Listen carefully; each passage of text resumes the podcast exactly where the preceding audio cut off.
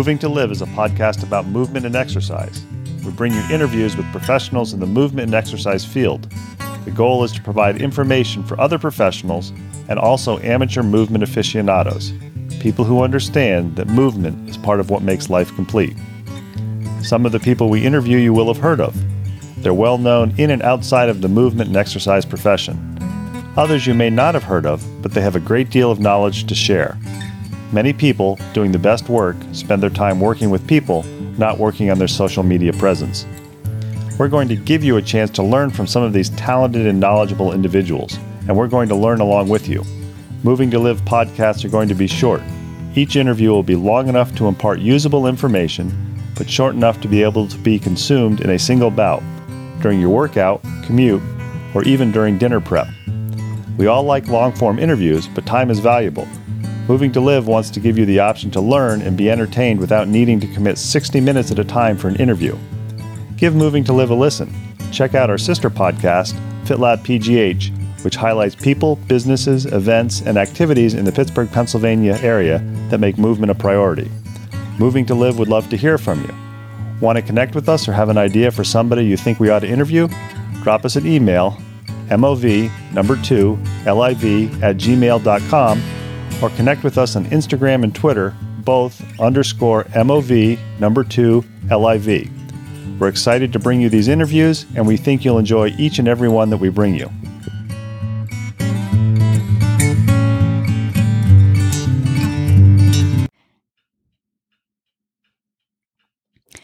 After 88 episodes of the FitLab Pittsburgh podcast and 40 episodes of the Moving to Live podcast, we've decided to turn the tables on our host, Ben Reuter, and interview him. So, this is a crossover episode for FitLab Pittsburgh and Moving to Live, where we ask some burning questions and find out Ben's answers.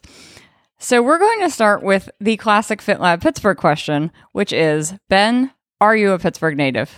I am not a Pittsburgh native. I ha- was born in upstate New York. I lived in western Massachusetts for a while. I went to college in central Pennsylvania in Gettysburg, for those of you who are central Pennsylvania natives. I then went to grad school in Norfolk, Virginia. My whole idea was that I was going to be an athletic trainer at a small college someplace out west in Colorado. I moved my way west from there to Kentucky, and then things took another turn, and I went from Kentucky to Atlanta to Auburn, Alabama, to Lakeland, Florida, and then I have been here for the last 14 or 15 years just outside of Pittsburgh. Okay, I've moved a lot, but that just made me a little bit dizzy thinking about it. So, you've been in Pittsburgh 14 or 15 years. That's given you enough time to explore a little bit. What is your favorite way to move in the Pittsburgh area? My favorite way to move, I would have to say it's one of two. It's either getting off in the woods, preferably hilly with my dogs, or if I have more time to go someplace south, maybe Ohiopyle or someplace else where there's some good mountain biking, again, hopefully with hills. Well, if you like hills, Pittsburgh is definitely a good area to live in. Um, so we've all we've always tried to get three favorite ways to be active out of you. So we know from many podcasts in the past, you do like to walk, you like to run, you like to mountain bike. Give us something that we don't know that you like to do. I would like to do more of mild whitewater kayaking and I would like to do more of flatwater kayaking. It's just with the time commitments and life, it's difficult to have the boat loaded up into the Jeep, drive to water, paddle, uh, pack the boat back up, and come home. So I'd like to do more both mild whitewater paddling and flatwater paddling. Of course, you do know that there are companies that will assist you with that, including the concierge kayaking service of Dynamic Paddlers and Larry Joya.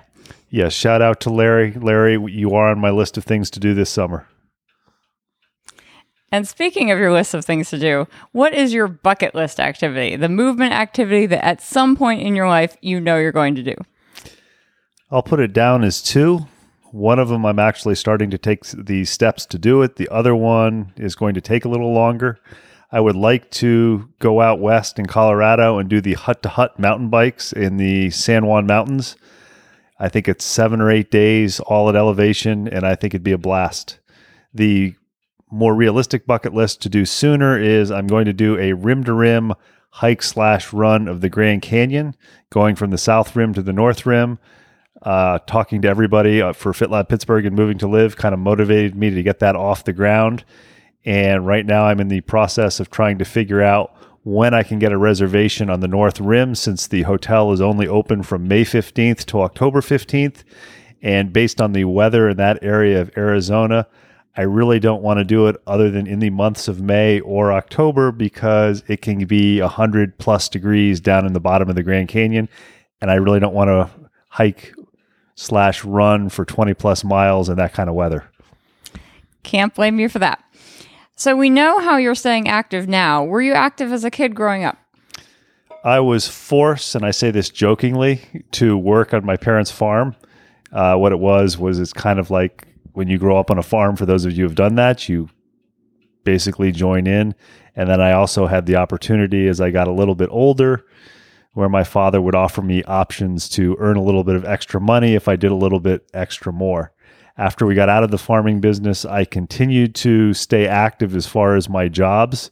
Even though I was going to college, I worked landscaping, I worked log cabin construction, and I actually was an athletic kid. I started playing Little League Baseball. I did not do very well the first year, and I didn't hit the ball. I didn't have a foul ball the entire first year. And sometime between the first and second year, I learned that if I kept my eyes open when I swung the bat, Sometimes I'd make contact with the ball. My favorite sport at that point in time, though, was probably soccer. I'd played pickup soccer and kind of recreational school soccer. And when I got into junior high and there were junior high sports, we still had a farm. And my dad said, Well, you can pick one sport to play, but it's a big time commitment. So pick one of them. And where my school was, it was soccer, basketball, and baseball. So I picked soccer. And about halfway through the season, because I grew up in a relatively rural area with small schools, my dad said, Well, you know, the school probably needs you. The numbers are relatively low. If you want to play basketball, you can play basketball too. Again, school was relatively small, so I was able to do that. Then, partway through the basketball season, he said, You know, a lot of kids may not be playing baseball, so you should probably play baseball too to support the school. So I ended up from going thinking in junior high I was going to play one sport to having the opportunity to play, albeit not very well, soccer, basketball, and baseball in high school.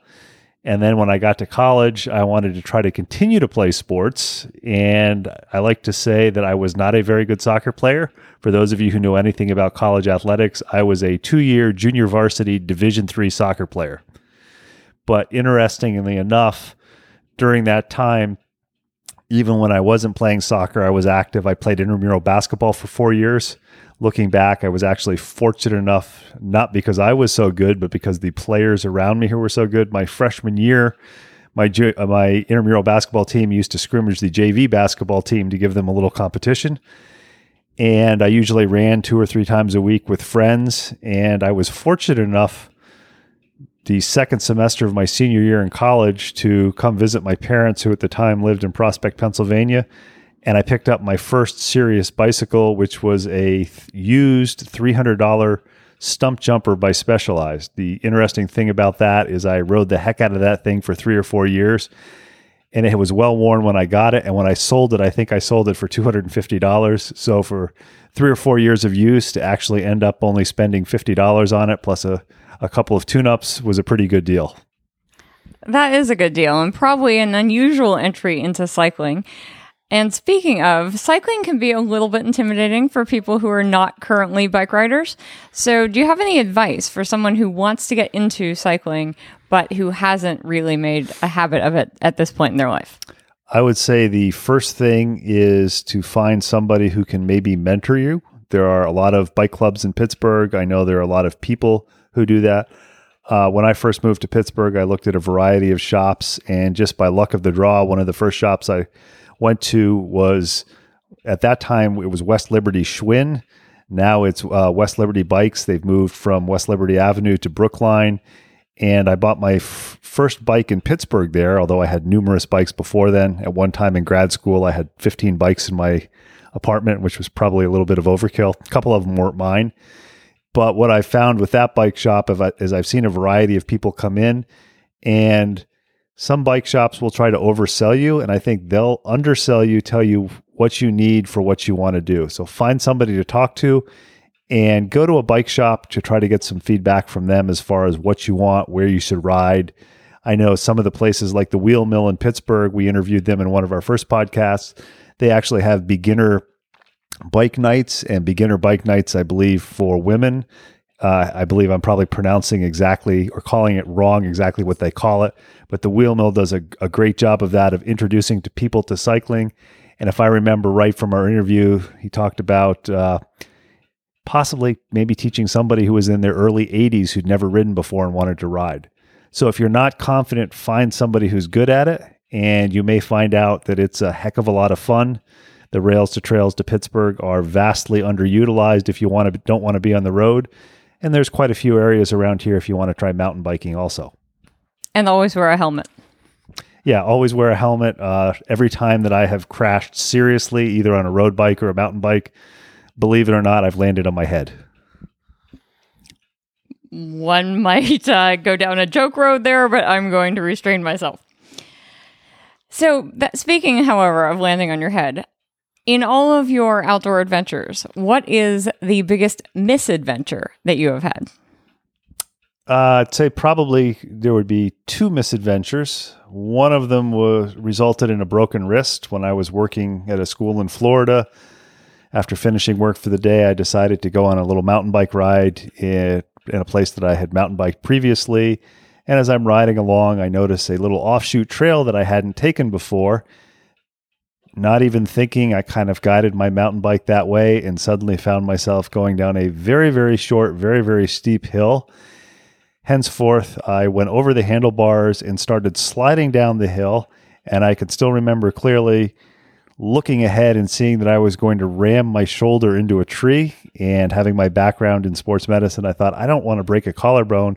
So at the time, I did what I thought was a smart thing to do, and I slammed my fist into the ground to s- stop me or slow me down. The good news is I didn't hit the tree. The bad news is I fractured my wrist. So I would say that was the first uh, mishap maybe the more amusing mishap is when I was in Florida again riding with a friend of mine. We were riding on the Suncoast Trail. I was riding a fixed gear bike with a track chain, and we were about 35 miles from where we started. And I broke a chain and learned that the typical chain tool that we carried was not big enough for a track chain to fix it.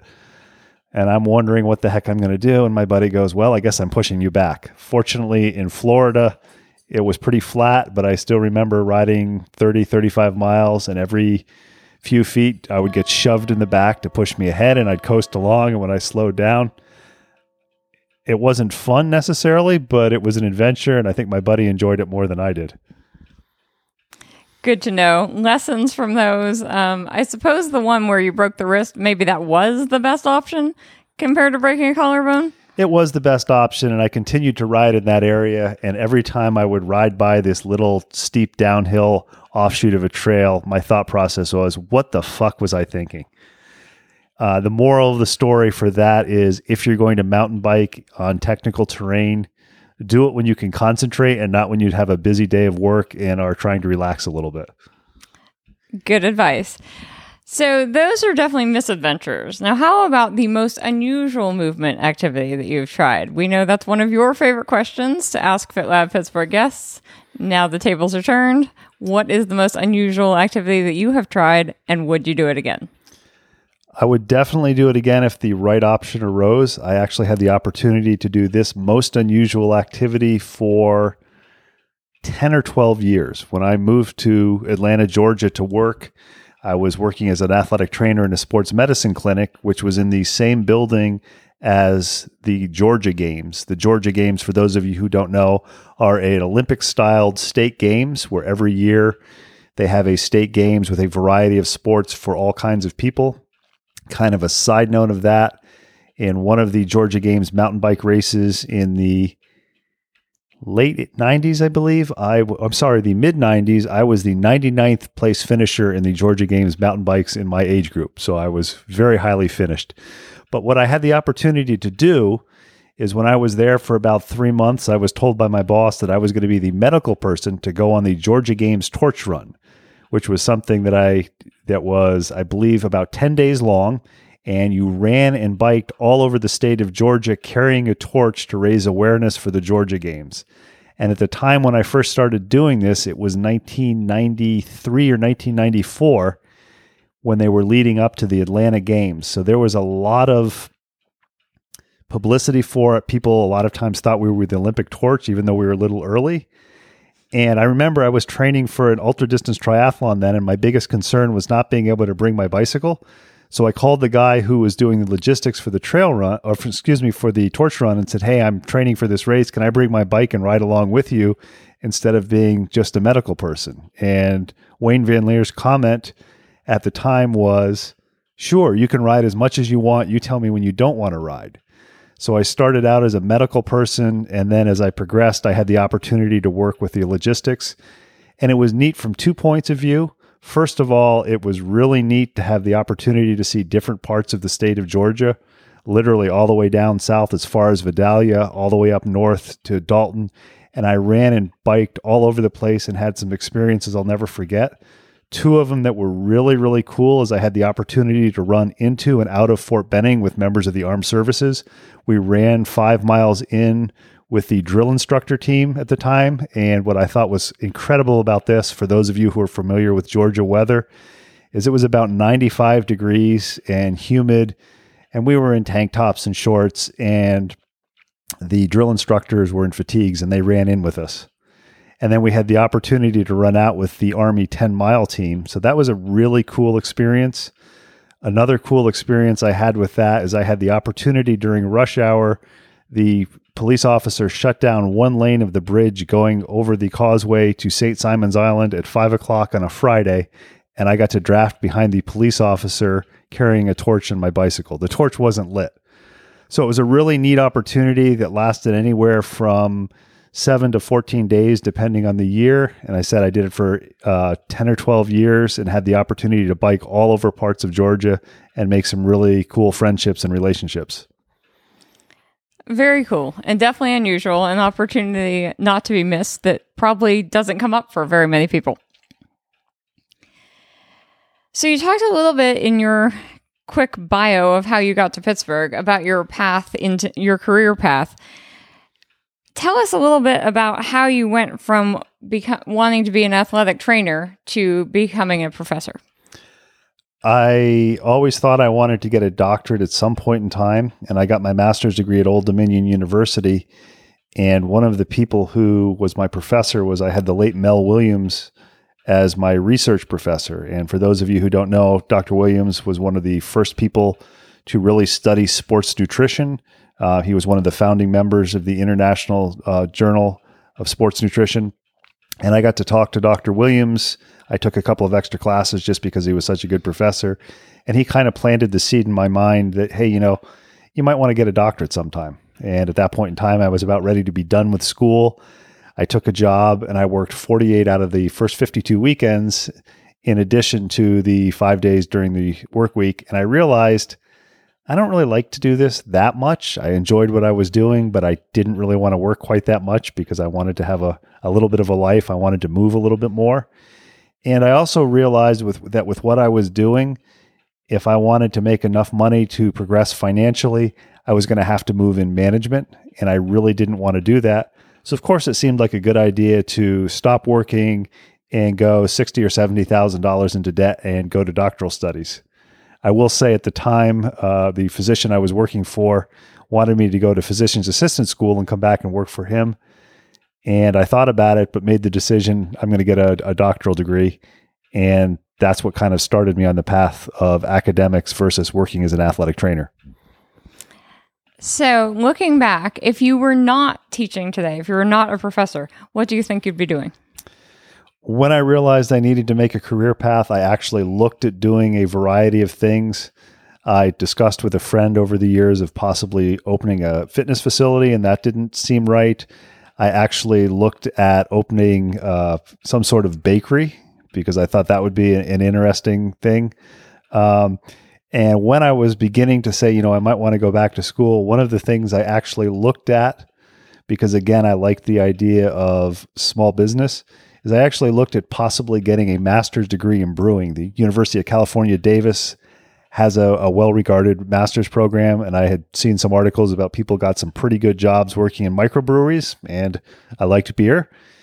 And then I looked at the prerequisites and realized that I'd have to go to school for two or three years to get the engineering background that I needed. So that didn't work out. Uh, I think if probably if I wasn't uh, a professor, I'd probably be doing either something in the movement field or some sort of small business in a small mountain town. Doesn't sound like a bad thing. So if you're if you've got uh, we have our moving to live listeners here who may be just starting out in their movement or exercise related careers.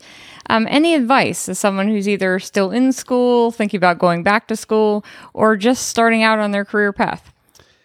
It's never bad to say I don't know. And my story for that is I was taking a lactate seminar in my doctoral studies at Auburn University and Dr. Bruce Gladden, who is world renowned for his research on lactate, was teaching it. And we're talking about various studies which are quite difficult that some of us are struggling to understand. And somebody asked Dr. Gladden, "Well, Dr. Gladden, maybe it would help you help us if you could draw a molecule of lactate on the blackboard." And Dr. Gladden goes up and he starts to write down some chemical symbols. And then he stops and he goes, You know, let's take a 10 minute break. I don't exactly remember what it is. So I want to refresh my memory before I do it. And at the time, I don't remember anybody thinking, wow, he's an idiot. He doesn't even know what lactate is. It's kind of like, oh. So you don't have to necessarily know everything. You have to have a good understanding and be smart enough to realize it. And he was one of the best professors and smartest professors I ever had. And as I said, nobody looked down at him for saying, I don't really remember. Definitely good advice and definitely better than faking it most times when that can definitely come back to bite you in the butt. So, a little bit more advice for our listeners. This uh, does cross over, although I'm thinking a little bit more for uh, Pittsburgh.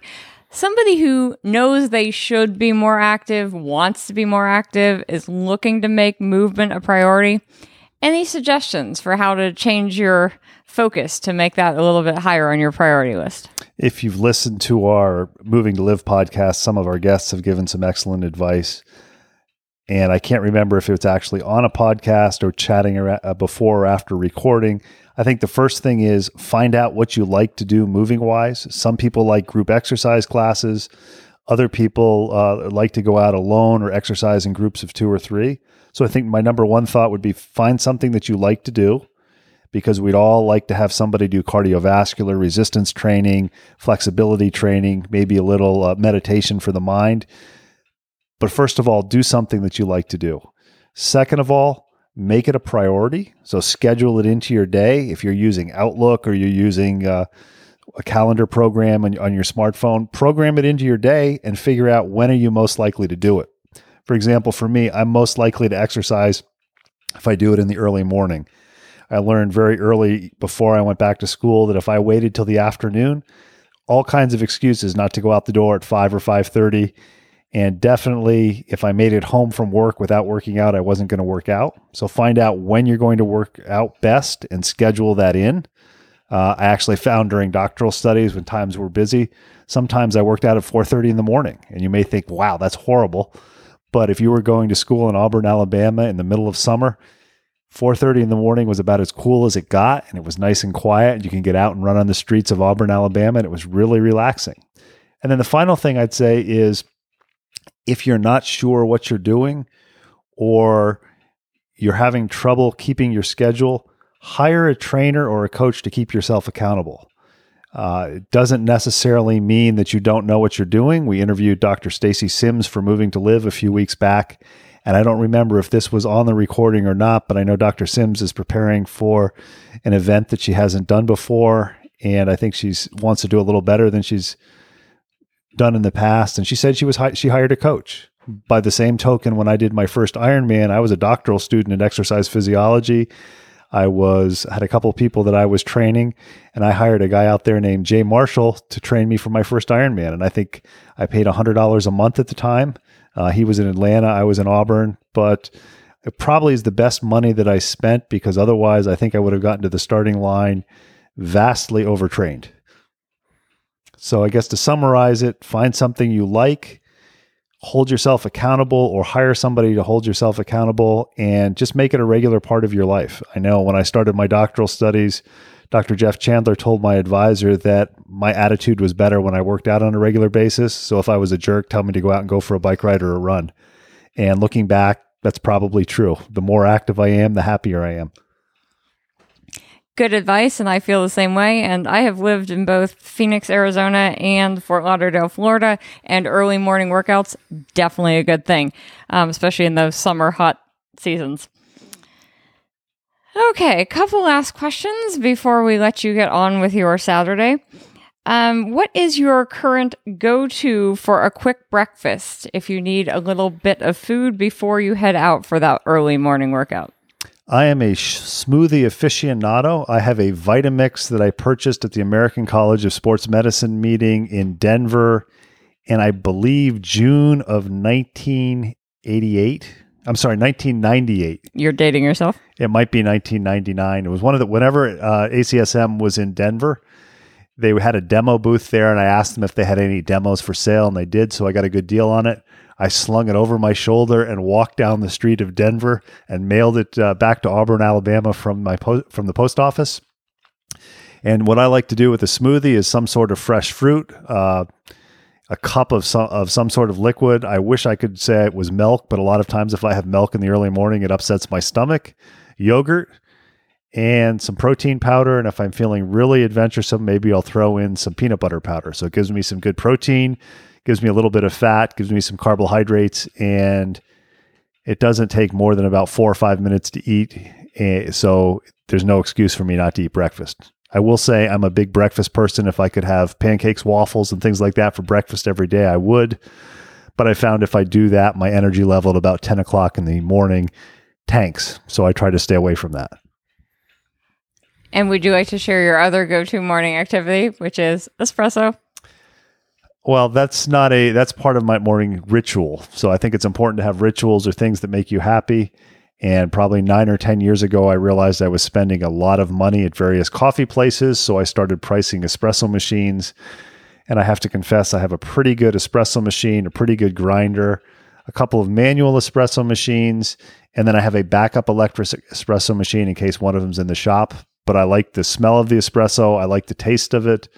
And I'd almost say that if I had a choice between dessert and having a shot of espresso, I'd probably take that. Not a bad thing. Okay, we're about ready to wrap up. Is there anything else you would like to say to either of our sets of audiences before we let you go? Uh, either of our sets of audiences, give our podcasts a listen. If you've got any ideas for guest suggestions for FitLab Pittsburgh, we want people who are movers or make movement a priority. They don't necessarily have to be in the movement business. Drop us a, a line. We have contact information in the show notes and let us know who you think would be a good interview and why. Sometimes we can't get to it, but we are rolling out fairly shortly something called a FitLab Pittsburgh Features, where we're going to once a week kind of highlight on our website somebody in Pittsburgh who moves that has them answer questions, kind of like our version of Next Up Pittsburgh, where they interviewed various interesting people. For the moving to live people, uh, I'd say give us a listen. I have a couple of clocks that go off periodically. So for, for the moving to live people, again, I'd say give us a listen. What we've tried to avoid doing is what Dean Somerset, one of our interviews, calls knowledge silos, or what Dr. Gary Chimes' partner calls medical islands, where people tend to get information just from people they are familiar with. So the personal trainers kind of talk to the personal trainers. The general practice doctors talk to the general practice doctors. The physical therapists talk to the physical therapists, and so on and so forth. And what we're trying to do, and I think so far in our, did you say 40 episodes? 40 episodes. 40 episodes, 20 guests, is we've got a wide variety of people, all of whom make movement a priority or understand that movement is probably one of the best, if not the best, drugs out there. And by listening to us, you can kind of hopefully pick up some ideas or thoughts of, oh, I hadn't thought of that, or I want to explore that further. So if you've got ideas for moving to live guests, again, we do podcasts just about every week. We take a couple weeks here and there off through the year, but give us some ideas. We'd love to contact you if you're going to be at the uh, NSCA National Strength and Conditioning Association meeting coming up in July. look us up. We'll probably have some sort of FitLab Pittsburgh or Moving to Live gear or hat or stickers. And we'd love to talk to you and we'd love to get your ideas for somebody who might like make a good interview. Excellent. Thank you very much. So, regular FitLab Pittsburgh people, give our sister podcast, Moving to Live, a listen. Interesting stories about how people got where they are in their careers, and interesting advice for both professionals and amateur aficionados. And if you are looking to get more active and try new movement activities, go back through the FitLab Pittsburgh archives. We have talked to a lot of people moving in Pittsburgh in a lot of interesting ways, and their stories are out there for you to consider. Maybe you'll find your new favorite thing. So thanks, Ben, for taking time on a Saturday afternoon to have the mic aimed at you instead of being the interviewer. I think I enjoy doing the interviewing more than being the interviewee, but thanks for doing this.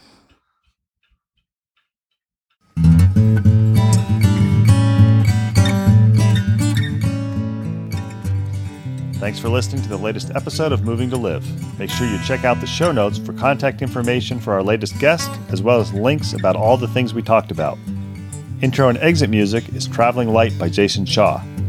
You can subscribe to Moving to Live on Stitcher, Apple Podcasts, and Google Play and be notified about new episode releases.